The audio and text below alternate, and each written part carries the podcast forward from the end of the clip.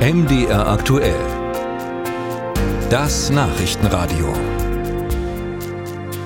Bahnreisende können etwas aufatmen, denn im Zugverkehr soll es vorerst keine Streiks geben. Die Lokführer haben beschlossen, sich das neue Tarifangebot der Deutschen Bahn in Ruhe anzuschauen und in der kommenden Woche die Verhandlungen weiterzuführen. Das hätte auch ganz anders kommen können.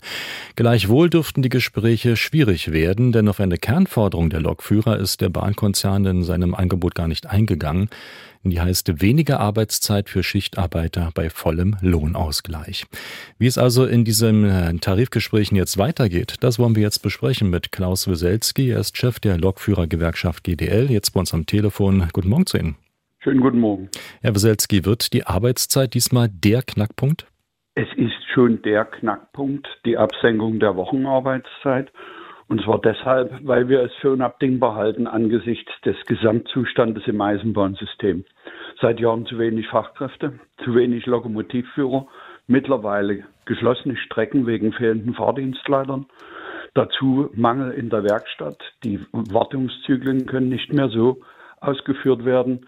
Und es gibt keine Idee auf der Arbeitgeberseite, wie man den Zustand verändern soll. Und deswegen treten wir an mit einer abgesenkten Wochenarbeitszeit für Schichtarbeiter im direkten Bereich, ja, wenn jetzt um aber die, die Attraktivität mh. zu erhöhen. Ja, aber wenn die Lokführer jetzt noch weniger arbeiten sollen, wie wollen sie dann, dann diese Probleme, die Sie gerade benannt haben, in den Griff bekommen?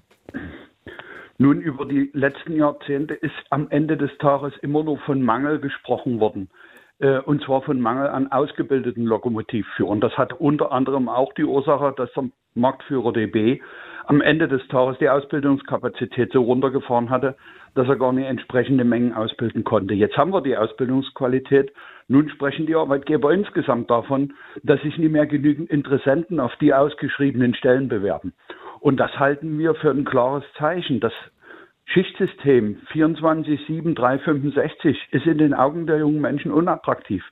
Und wenn das so richtig ist, dann müssen wir die Qualität im Eisenbahnsystem für Schichtarbeiter im direkten Bereich erhöhen. Die Lebensqualität steht heute stärker im Vordergrund als zu der Zeit, als Weselski Lokführer wurde.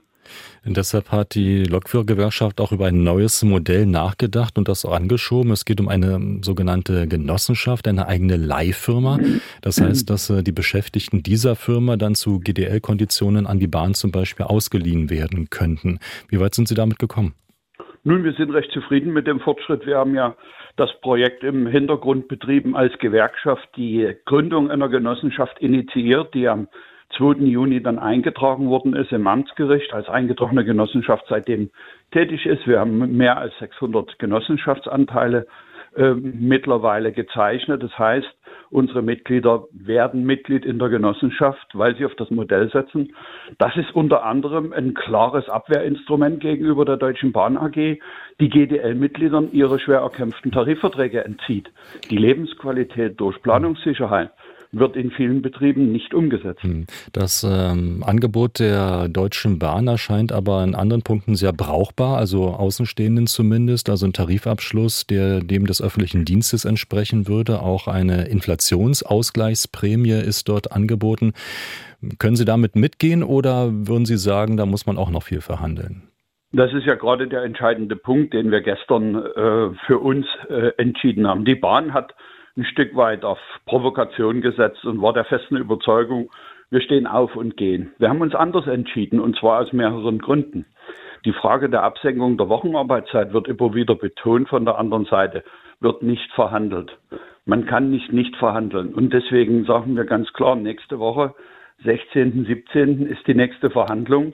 Und die Frage, ob das Bahnmanagement äh, umzustimmen ist, die ist noch lange nicht beantwortet. Denn wir, unsere Kolleginnen und Kollegen draußen, die sehen die Forderung des, äh, der abgesenkten Wochenarbeitszeit, die übrigens, wenn man nicht mehr über das Ob diskutiert, sondern über das Wie, in Schritten abgesenkt wird, will heißen, die Arbeitgeberseite hat auch Zeit, entsprechend Personal weiter auszubilden und nachzuführen.